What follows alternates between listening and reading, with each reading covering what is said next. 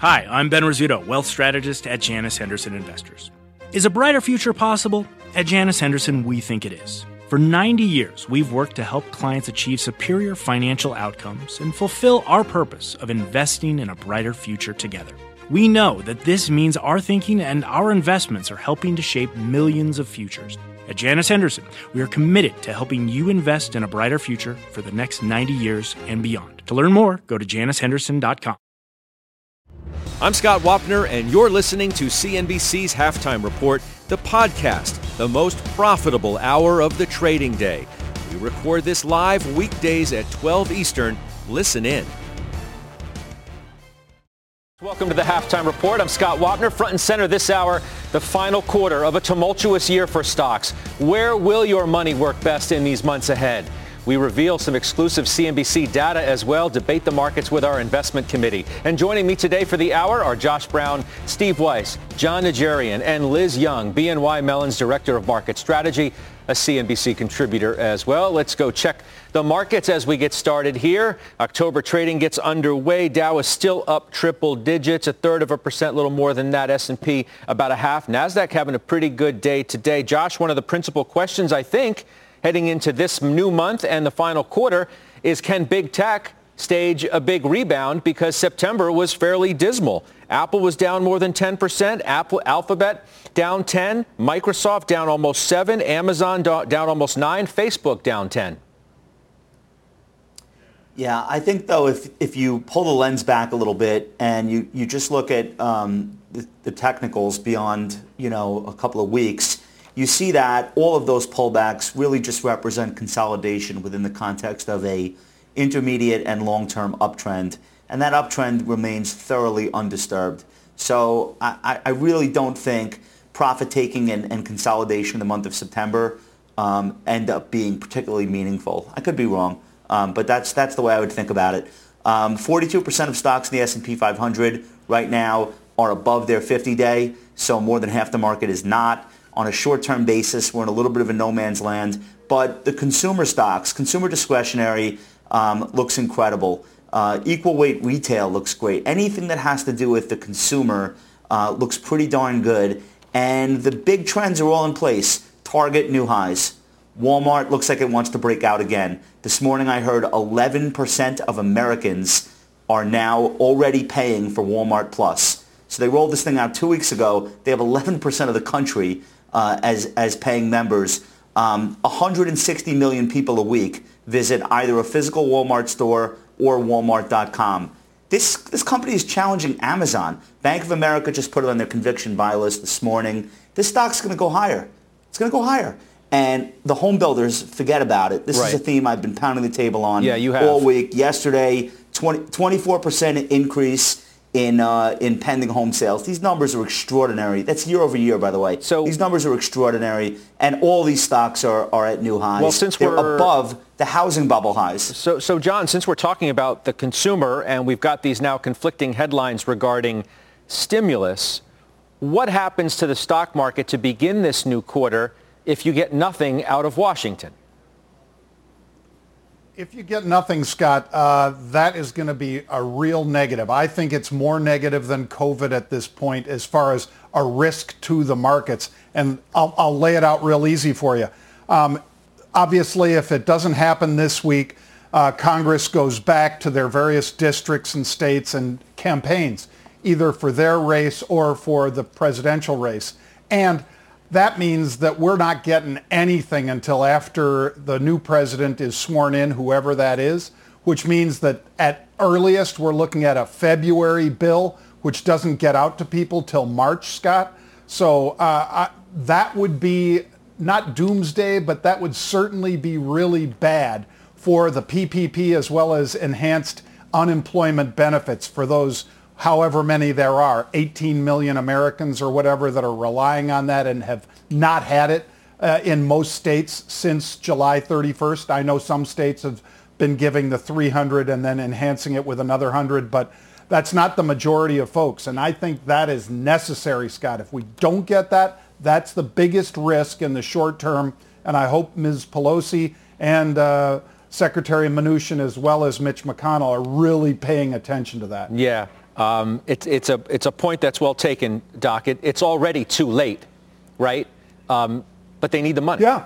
You need to get the money to people. Right. Um, every every it's- day it's that goes by. Scott, another yeah, another business dies. Yeah. Um, and it's probably not one business. It's probably a hundred businesses Right. every single day. Yeah. And so they need to pass that fast and get that money out there to the folks that need it. Yeah, especially as we're talking about uh, thousands of layoffs uh, in different industries uh, by the day and in some cases, sadly, uh, by the hour. Okay, Liz Young, to you then, risks. Um, no stimulus. The path of the virus um, is not good right now.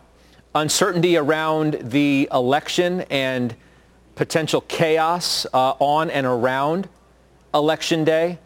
How do we size that up heading into this final stretch of the year? We can always outline risks, and we are really good at listing off all the different things that can go wrong. Here's the thing about this recovery, though. I wouldn't bet against it, and I wouldn't bet against it for the next 9 to 12 months. I realize that fall is going to be tough, and I think the root of a lot of disappointment is having our expectations set too high.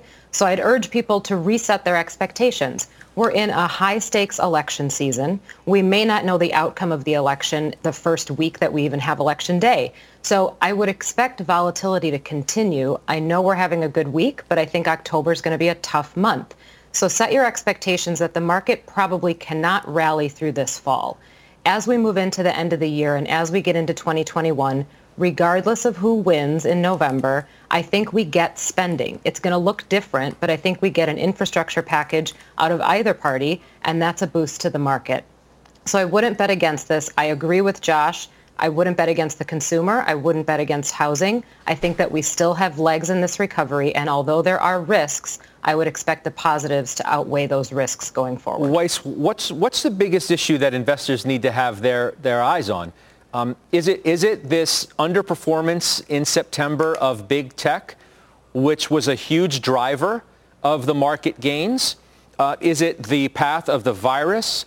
Is it the run-up to election day and maybe complacency that exists currently within the marketplace? Is it the relationship between growth and value and what wins the day in October and beyond that drives stocks? What's most on, on your mind? What should be on the mind of our viewers? Well, the answer is yes to all of the above. Uh, with the exception of the debate growth value, I think you'll make more money in growth than you will in value, and we continue to see that except for rare instances.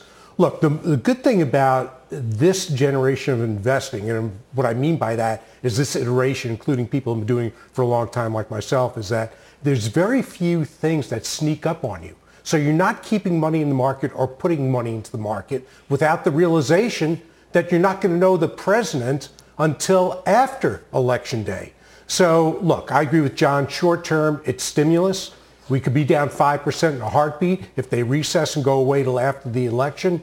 But overall, I think you want to keep some money available, some cash, because there will be increased volatility.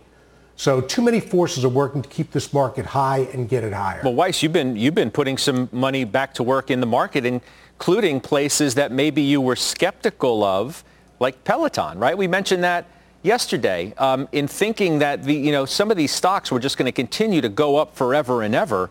Um, now putting money back to work in some of these areas, even though they've run up a lot.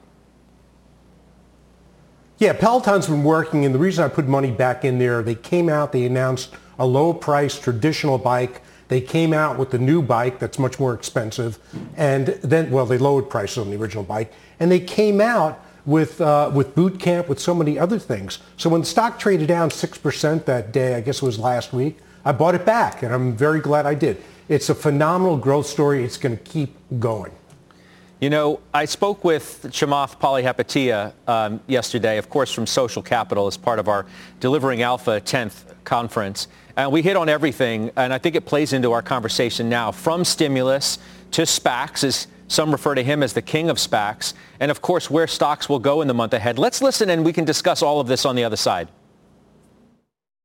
I think the markets are going higher.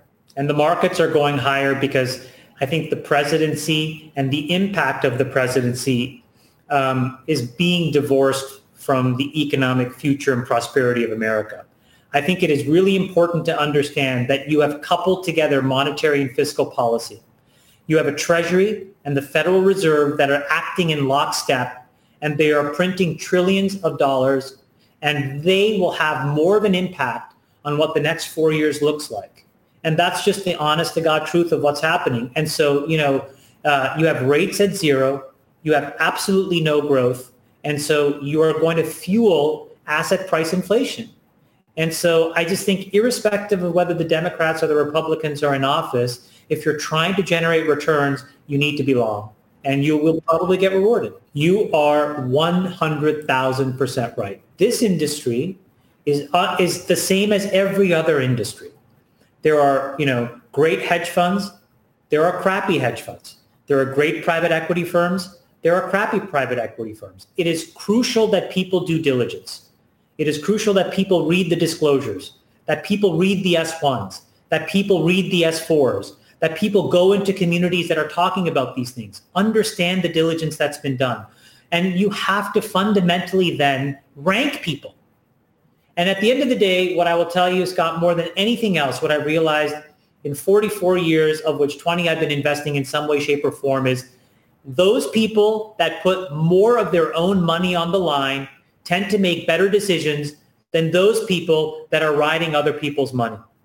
And at the end of the day, if you look back on the single greatest investor of our generation, the most important thing that you would have done by backing Warren Buffett, you know, the best thing you'd have done by backing a John Malone, the best thing you'd have done by backing Jim Simons is allowing them to compound their own money and going along for the ride with them.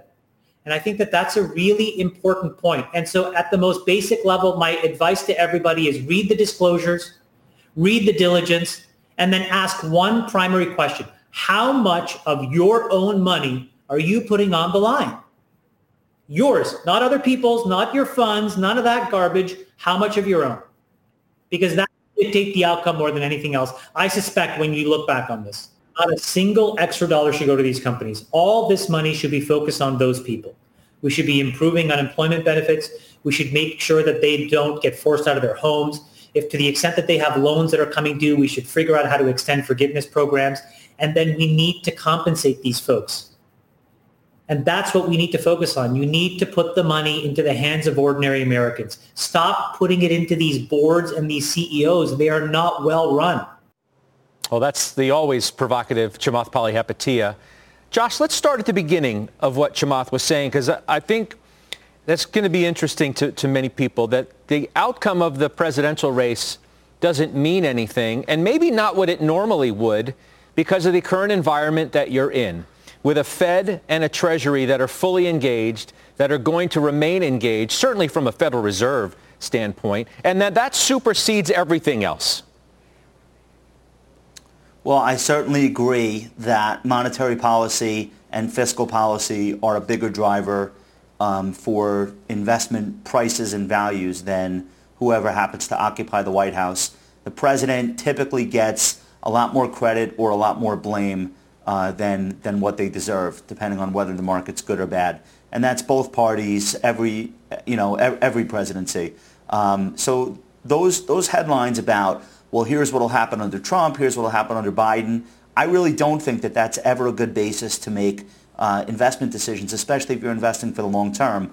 Um, but I do agree. One of the most influential factors um, on investing, uh, on investors right now, is the cost of capital. And the cost of capital is effectively zero. SPACs are a great example of that. You can raise money. You can do direct listings now. You don't even need an investment banker. We had two of them yesterday on the New York Stock Exchange. It's an extraordinary time for capital formation. It's never been cheaper uh, to raise money. I don't see that changing tomorrow or the next day. Um, and so in that kind of environment, valuations for stocks remain elevated.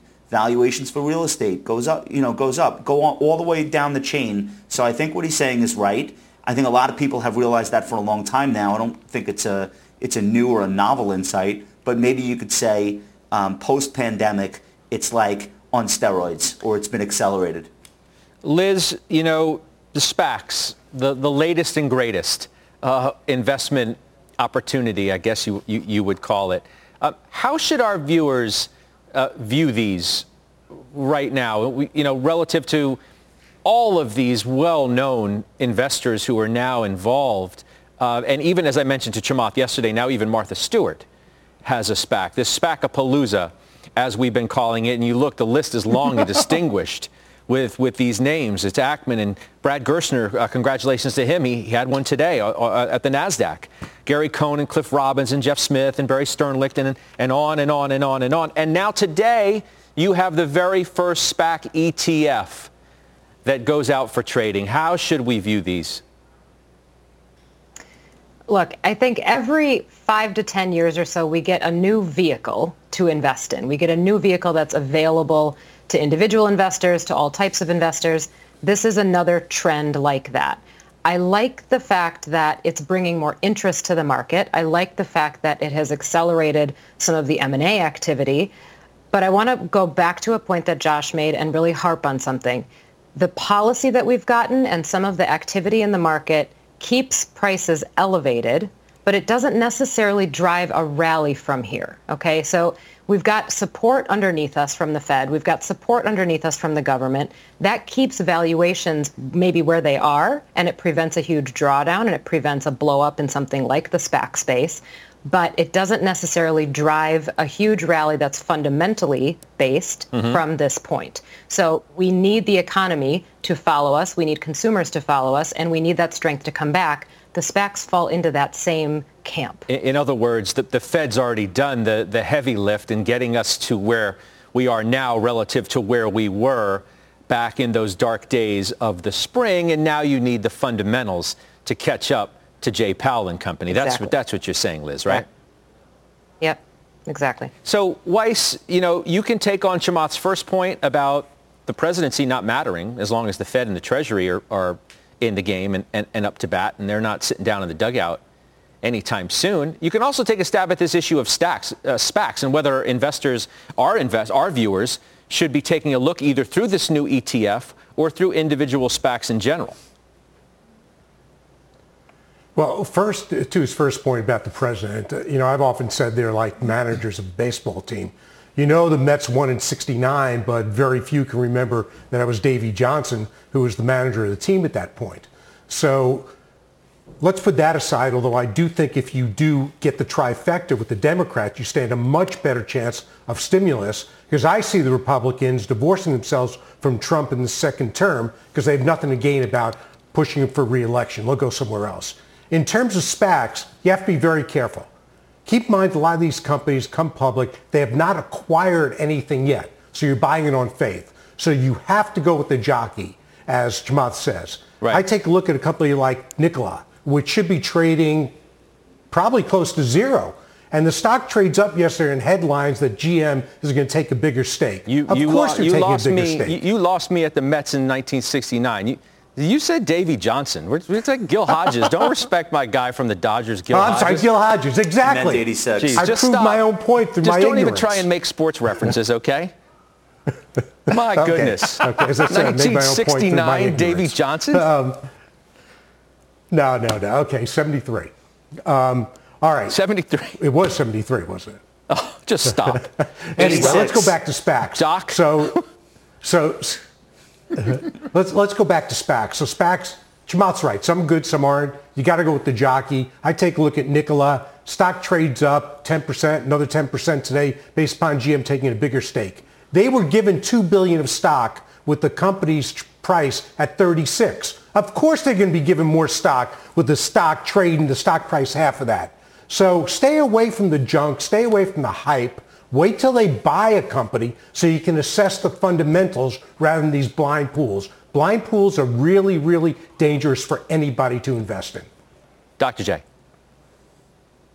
Um, I, I, think uh, Weiss's mistaken point about Davey Johnson aside, um, it is about uh, the person running that show and whether or not they put the right team on the field. So if you're looking at Brad Gerstner, or, you know, Ackman or any of these folks, yeah, those are SPACs I think that if, if I were betting in that space, Scott, I'd be willing to go and bet on those managers because I think they've already proved themselves. Right. Um, some of these SPACs have people I've never heard of running them. Now, they might crazy outperform, but I'd rather go with somebody who's actually been in the public markets and trading real stocks rather than, you know, venture type investments which unless they've got a track record doing it, Scott, I'd rather not bet on those folks. So let's I just want to bring up a note that Tom Lee had out today that I thought was interesting uh, as we move to sort of, a, a, again, a more general conversation about, about where we are right now uh, in the market. Uh, he says over the last three days, equities have struggled against the level of 33.63. We think that if equities can then manage to close above that, we could have greater sense the worst is indeed behind us. So where are we at? 3376. Uh, that's a key level, a key line in the sand. Uh, he thinks. Do we do we agree? Or we, Josh, you watch the technicals too, uh, by the way, and Tom Lee is closely followed by by an awful lot of people and has remained pretty bullish throughout. Yeah, but so I, I, guess I just keep coming back to this idea that just because the calendar turns over from one month to the other, it doesn't mean we play musical chairs and trends start reversing themselves. I think, I think what's worked all year shows absolutely no sign of stopping working. So we talked about housing already. Let's put that aside. Think about large cap, not mega cap, large cap tech and recent IPOs. These are two of the best places to be in the market. And when I go chart by chart and I look at Datadog and I look at um, some of some of the news new stocks that have come out this year, I'm in CrowdStrike. I was buying it in the 120s, averaged up in the 130s. It's if it closes here, it's a new all-time closing high. There's no news on the stock today. It just keeps ripping higher and higher. Um, and and these are not stock prices that are divorced from fundamentals. The fundamentals are phenomenal for these companies. You cannot do work remote, work from home, whatever you want to call it, without things like cybersecurity and collaborative business software. Uh, in the case of Asana, which went public yesterday, like the, the, the fundamentals are great. Now, are we overpaying? Yes, but here's a little secret. The great companies, the great investments throughout history, they were never cheap. They were never cheap. You had to overpay. You had to pay 30 times earnings for Starbucks in its first 15 years of being a public company. I don't even want to tell you what the multiple was for Amazon. Uh, there wasn't even an earnings multiple. It was a multiple for sales. So uh, I understand that a large segment of the investing population finds this type of investing to be unpalatable because they didn't read about it in a textbook at Wharton. Um, but that's th- these are the areas of the market that are driving uh, us forward. And again, I don't see this idea that we go from September to October and all of a sudden these trends are going to reverse. So when you look at technicals, as I know Tom Lee does, you see these intermediate to long-term uptrends in huge companies, and they, they look pretty solid. Yeah, well, I mean, but look, the, you, you're helping to make this point too that the Fed has lifted all boats. It's and, and some that maybe you know yeah. are, are have, have have a big hole in them, right? But they were lifted so, by the by the Fed. And to Liz's point, now it's time to put up or shut up. They, you have to start seeing some fundamental improvement in some of these businesses to justify the move that they've had. I would just say though, it is not it has not been the case over the last 10 years that you needed the pie to grow substantially in order for there to be substantial winners. So we've really had like GDP growth averaging 2% in a good year over the last 10 years. But there are corporations that have vastly outgrown that and shareholders have been rewarded. There are entire sectors. So I don't know that all of a sudden we're going to have a huge sea change in the, the long-term trend of, of economic growth. It gets a little bit better, it gets a little bit worse. I, I don't know anyone that with a straight face is talking about like 4% GDP growth uh, after this recovery period and we lap well, you the mentioned, bad numbers. So you, the question, you, for, so question is where do you invest I, am running out of time. you don't need that. I'm running out of time in this, this, sec, this segment. And you mentioned CrowdStrike, which is why I want to bring up Asana, which began trading yesterday through a direct listing, in which you had invested in a venture round. Um, just talk to us about, about yeah. this company, what you do now, now that it's publicly traded.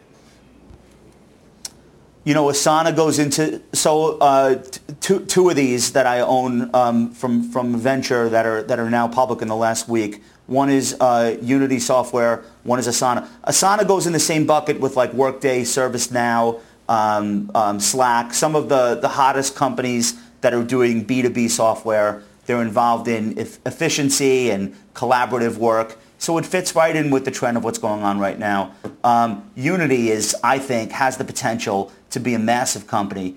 Um, it's a 16-year-old company, but they are the engine that allows all of the video game developers to do 3D. And now they're branching out into animation, working with Disney, Hollywood. But some of the biggest video games um, of the year and of last year were built using Unity Software's tools. So they were an engine. And when you think about what's going to happen this Christmas, we have two platforms, two new console upgrades, the new Xbox and the new PlayStation. Unity is going to be, I think, a very important part of that story as people get excited. So, like, these are, I'm not trading these. Uh, I'm restricted on them anyway, but I'm in them. I'm in them at much, much cheaper prices, and they're exciting. And there are so many of these companies coming to market right now. They won't all work. They won't all be great. I, I, I concede that point. Um, but many of them are. Yeah. Uh, th- what is, as you said, I mean, really the hottest space right now within technology, software, as you saw from cloud, uh, uh, excuse me, from Snowflake uh, which went public a week or so ago um, and just knocked it out of the park. All right, we're going to take a quick break. Coming up, the first day of the fourth quarter, as you know, and we have exclusive results from our CNBC stock survey on the biggest concern for stocks. We give your strategy ahead of the election and more. And as we head out, check out Mission Produce, the avocado producer just beginning trading as a public company, up 6%. We're back after this.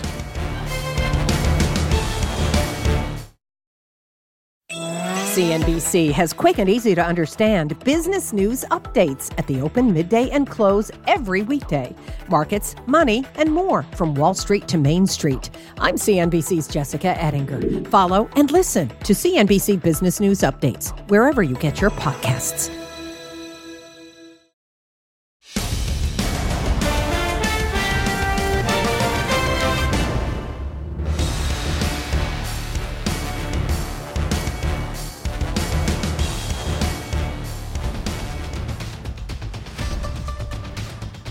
Welcome back, everybody. I'm Sue Herrera. Here's your CNBC News update at this hour.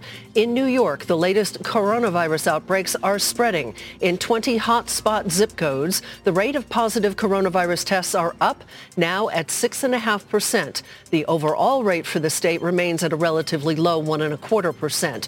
New York also launching a voluntary contact tracing app to help isolate new outbreaks. Carnival saying it is canceling most U.S. cruises through the end of this year. This despite the CDC only extending its ban on cruises until the end of October. Universal Health Services saying its computer network is still down following a malware attack that began on Sunday. The company says some systems are starting to come back online. And Italy is the latest European nation to report a surge in new COVID-19 infections. More than 2,500 new cases have been confirmed since yesterday. That is the highest figure since late April at the height of the pandemic. You are up to date, Scott. I'll send it back to you. All right. Appreciate that, Sue. Thank you, Sue Herrera. Well, we polled dozens of CNBC contributors, Wall Street strategists, and other frequent CNBC market guests to see where they stood on the quarter ahead for stocks and the potential election impact. Liz Young, I'll go to you first. What is your biggest concern for stocks right now? Our poll uh, asked 61% by far and away the largest group. Uh, a new wave of the virus was number one. Slow economic recovery, number two. Election uncertainty all the way in the rear at only 12 um, percent. And I, I bring that up to ask you the question as to whether you think people are too complacent about where the virus is going on top of those numbers that Sue just had out of New York. Well, I'll tell you, I was one of those 61%. I took the survey. And I don't think people are too complacent because we continue to get positive news on a vaccine. We're expecting a vaccine first half of 2021. And we continue to get news on a therapeutic that we might have before that. The other thing that I think is really important to note is that even in areas where case numbers tick up, activity levels don't really move. So what that tells me is that people aren't expecting broad sweeping shutdowns. I don't think they would take broad sweeping shutdowns. And that's where some of this positivity comes in. We've known that we might have an uptick in cases in fall. Here it is. This shouldn't be a surprise. I, I should ask the question in, in a better way a, as well. Um, if 61% say a new wave of the virus is their chief concern, obviously people aren't complacent. I'm wondering, I guess, Steve, whether the market uh, is complacent in, in its own right, in the way that it's just continued to run up. Yes, we, we know about all the reasons why, um, but the fall's going to be tough. I, I, don't, I don't know that the, the market is fully taking that into consideration, or perhaps to Liz's point, doesn't matter because we're not shutting down, no matter what. Well, I think you see it in terms of what's moving in the markets. Josh mentioned the uh, the home builders, uh, which I've had a big position for a while. They're not. They're going to be positively impacted as we see COVID if it reasserts itself in a big way. So I don't think people are complacent because they mention it as as a as a concern. Uh, and like Liz, I don't see a major shutdown. I think we're past that. So I think there's more complacency with people going out and picking up the activity than there is with the market. And that's why the market's going to go after technology because there's growth there. Again, part of it is pulled forward because of COVID, but they're growing also on their own. We saw with ST Micro today. So yeah, it's a concern. Now, if we get a major full blown like we did in the past, uh, then that's an issue. But I think there's a low probability on that right well, now. So it's race against time, which is a vaccine versus an explosive, you know, reassertion of the virus. You know, Doc, 45% think the S&P is going to rise, but what I think the most interesting thing may be, specifically because what, what all of you, uh, for the most part, have said, what's your strategy ahead of the November election, we asked. More than half, 52%, rotating into cyclicals. Only 26%, a quarter, sticking with tech winners. That flies in the face, Doc, of what I've heard from you all. Yeah, well, you dance with the one that brung you, Scott. I don't see a reason why these fail. Um, in in particular, if if uh, I wanted to be outside of tech, Scott, and I looked around at who is doing better um, because of the pandemic, obviously tech is the number one, the number one player. But if you looked around at a Domino's or even a Papa John's and some of those, could you say that uh, if we see the continuation of a it, maybe not a complete shutdown, but a lockdown. Does that benefit players like that? Of course it does. And to Josh's point, without a drive-through Shake Shack, can they find a way to compete? No, they can't unless we open up more. The more we open up, you know, thank God yesterday in New York, New York opened up to 25%, I think, indoor dining, Scott.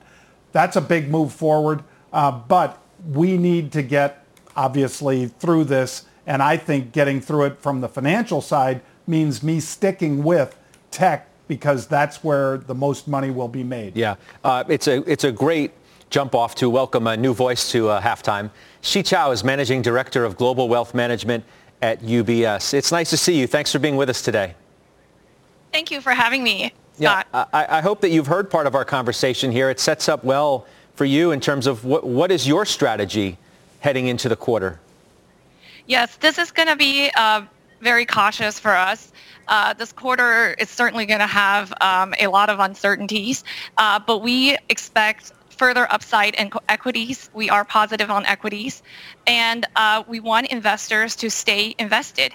Uh, we want investors to uh, you know, who have cash to get the cash ready to use the volatility ahead to get into the markets, to buy into long-term themes.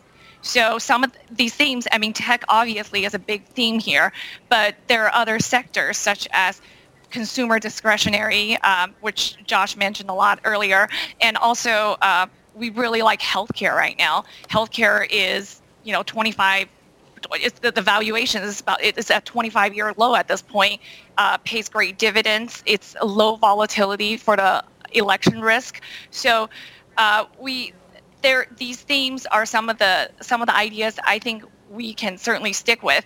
And there's going to be a rotation from the large caps to eventually the small and mid caps. I mean, mid hmm. caps mm. certainly have lagged because of all the just because the economy has done better with with the large large tech stocks. But you know, as the economy starts to rebound and starts to recover from COVID, and hopefully with a successful vaccine in the first half of next year, mid caps and small caps are going to come out ahead.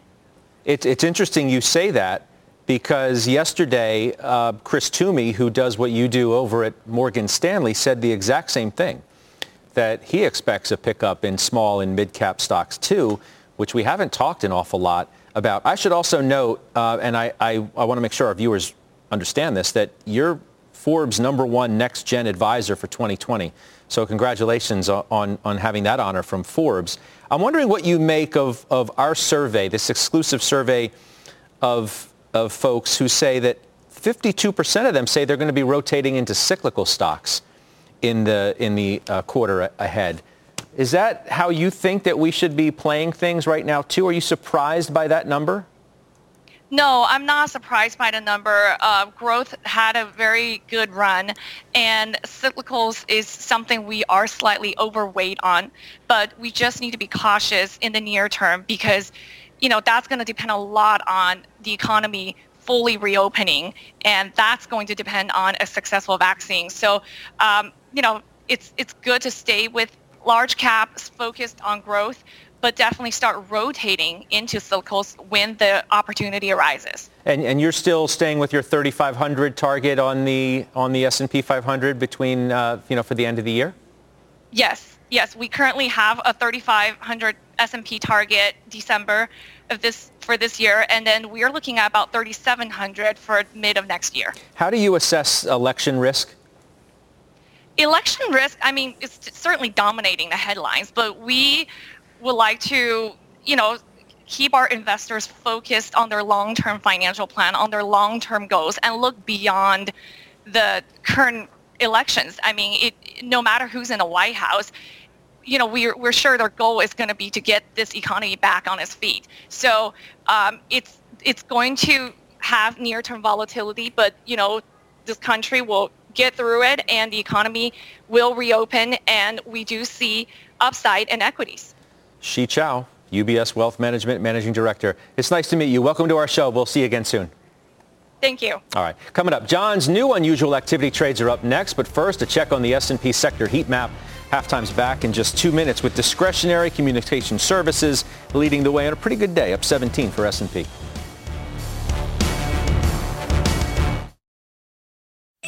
CNBC has quick and easy to understand business news updates at the open, midday, and close every weekday.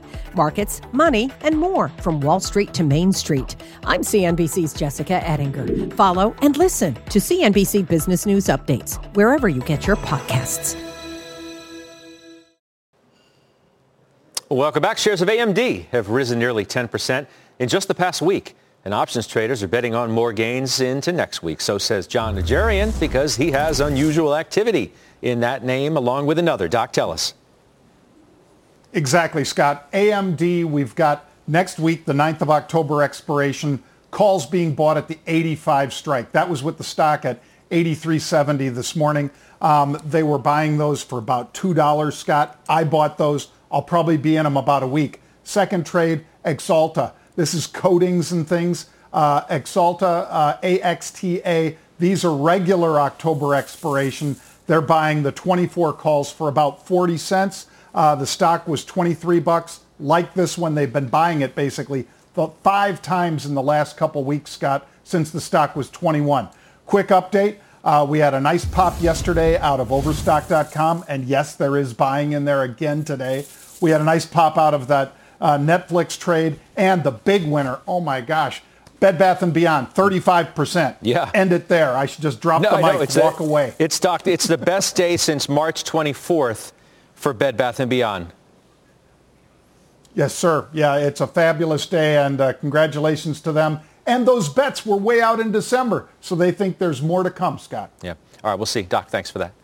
Dr. J, unusual activity. You, Up next, betting on growth. Three bullish calls today on Amazon, Workday, and Snowflake. The investment committee debating those all straight ahead. And a reminder, you can always watch or listen to us live on the go on the CNBC app. We're back after this.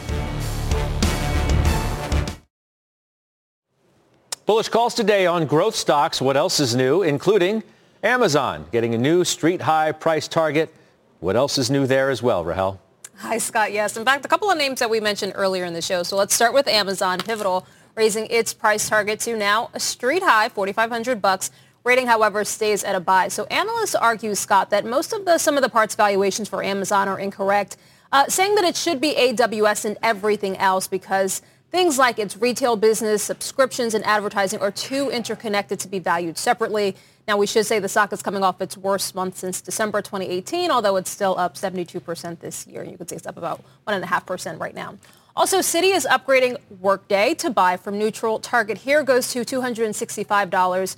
So analysts continue to see growth potential from newer cloud financial offerings and also its core enterprise business. You can see that stock is up almost 2%. And Snowflake getting a 250 price target. It's only been public for about two weeks now as Jefferies initiates a hold on the stock. So while analysts see revenue growth, Scott, between 117% in the near term and 50% through 2023, they also note that the stock is trading well ahead of its financials and they expect a more attractive entry port sometime in the near future. So they say kind of just wait a little bit. I'm, I'm still, Rahel, trying to get my arms around 4,500 on Amazon. Uh, Hard to believe, I know. Got another 50% to go? Okay. Thank you. we'll see. Rahel Solomon joining us as always. Uh, good to see you. Uh, Josh Brown, 4,500? Amazon? Um, wow. Well, a- Amazon... Amazon is up uh, 500% in the last five years, 1,800% in the last 10 years and those probably seemed uh, equally unlikely uh, if, if you would have told people, went back in time and told people that's what would happen.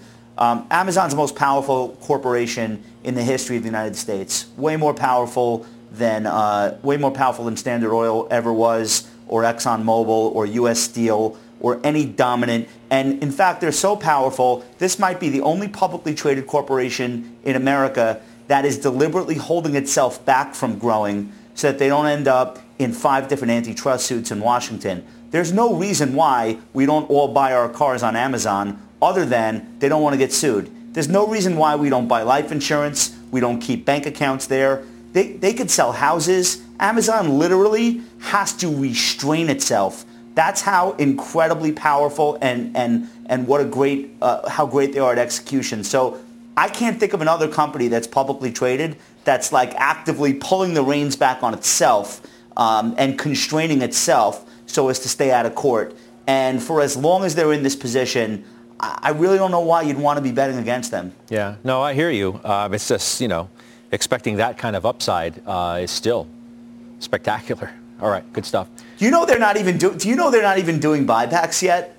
Do you want to like people people like oh the only reason stocks went up is the buyback. Okay, tough guy. Explain Amazon. They're not buying back stock. They don't even pay a dividend. This, there, there is so much power and flexibility concentrated um, at that organization that I don't even think they've pulled half the levers that they could pull. Um, so that's the way I think about it. And 4,500 doesn't seem that unreasonable in that context. Okay. We have more trades ahead on the half. And as we go to break, take a look at some of the stocks today that are hitting new highs. We talked Peloton. It's on the list. So is Target and Pinterest. We're right back.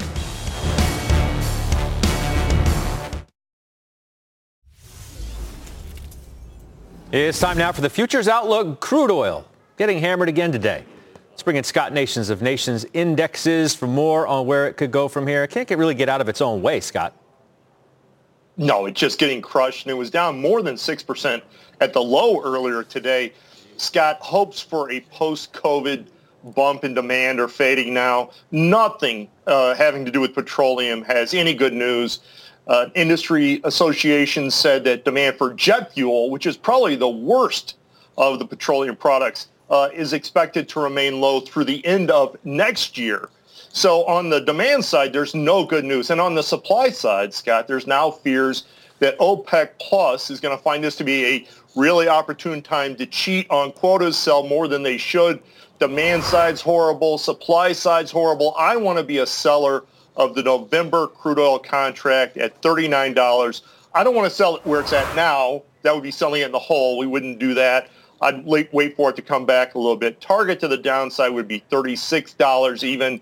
That is about the September low. Stop 39.90. We're always going to trade these with a stop. So at those levels, we're risking $900 to make $3,000. But Scott, if we do get short, the story here is so horrible that once the trade is working, I'd be really aggressive when it comes to lowering my stop and my target. Gotcha. Scott, appreciate it. Thank you. Scott Nations joining us there. Final trades are straight ahead.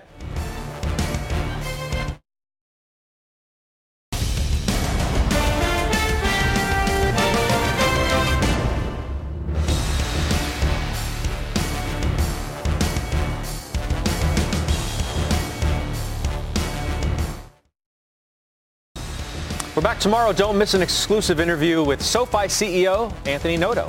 Right here tomorrow, 12 p.m. Eastern. looking forward to that. All right, let's do final trades. Liz Young, you're up first.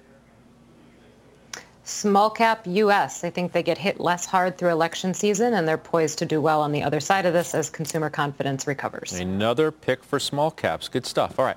Steve Weiss. I bought the IWM during the show, by the way. My final pick is Taiwan Semi. We saw numbers from STM. Semis are in a great position right now. All right. Uh, Jon Najarian. By the way, Weiss, uh, Yogi Berra was the coach in 73. Um, snap, Judge. Nitpicking, Jon. Nitpicking. Yeah, he'll, he yes, learns. He always learns the hard way. He always learns the hard way. Uh, Josh Brown. Staying long Amazon. All right. Uh, good stuff. Thanks, everybody. We're watching the markets, uh, and we will certainly keep our eyes there. Pretty decent day to start the quarter. That does it for us. The exchange starts now. You've been listening to CNBC's Halftime Report, the podcast. You can always catch us live weekdays at 12 Eastern, only on CNBC. CNBC has quick and easy to understand business news updates at the open, midday, and close every weekday. Markets, money, and more from Wall Street to Main Street. I'm CNBC's Jessica Ettinger. Follow and listen to CNBC Business News Updates wherever you get your podcasts.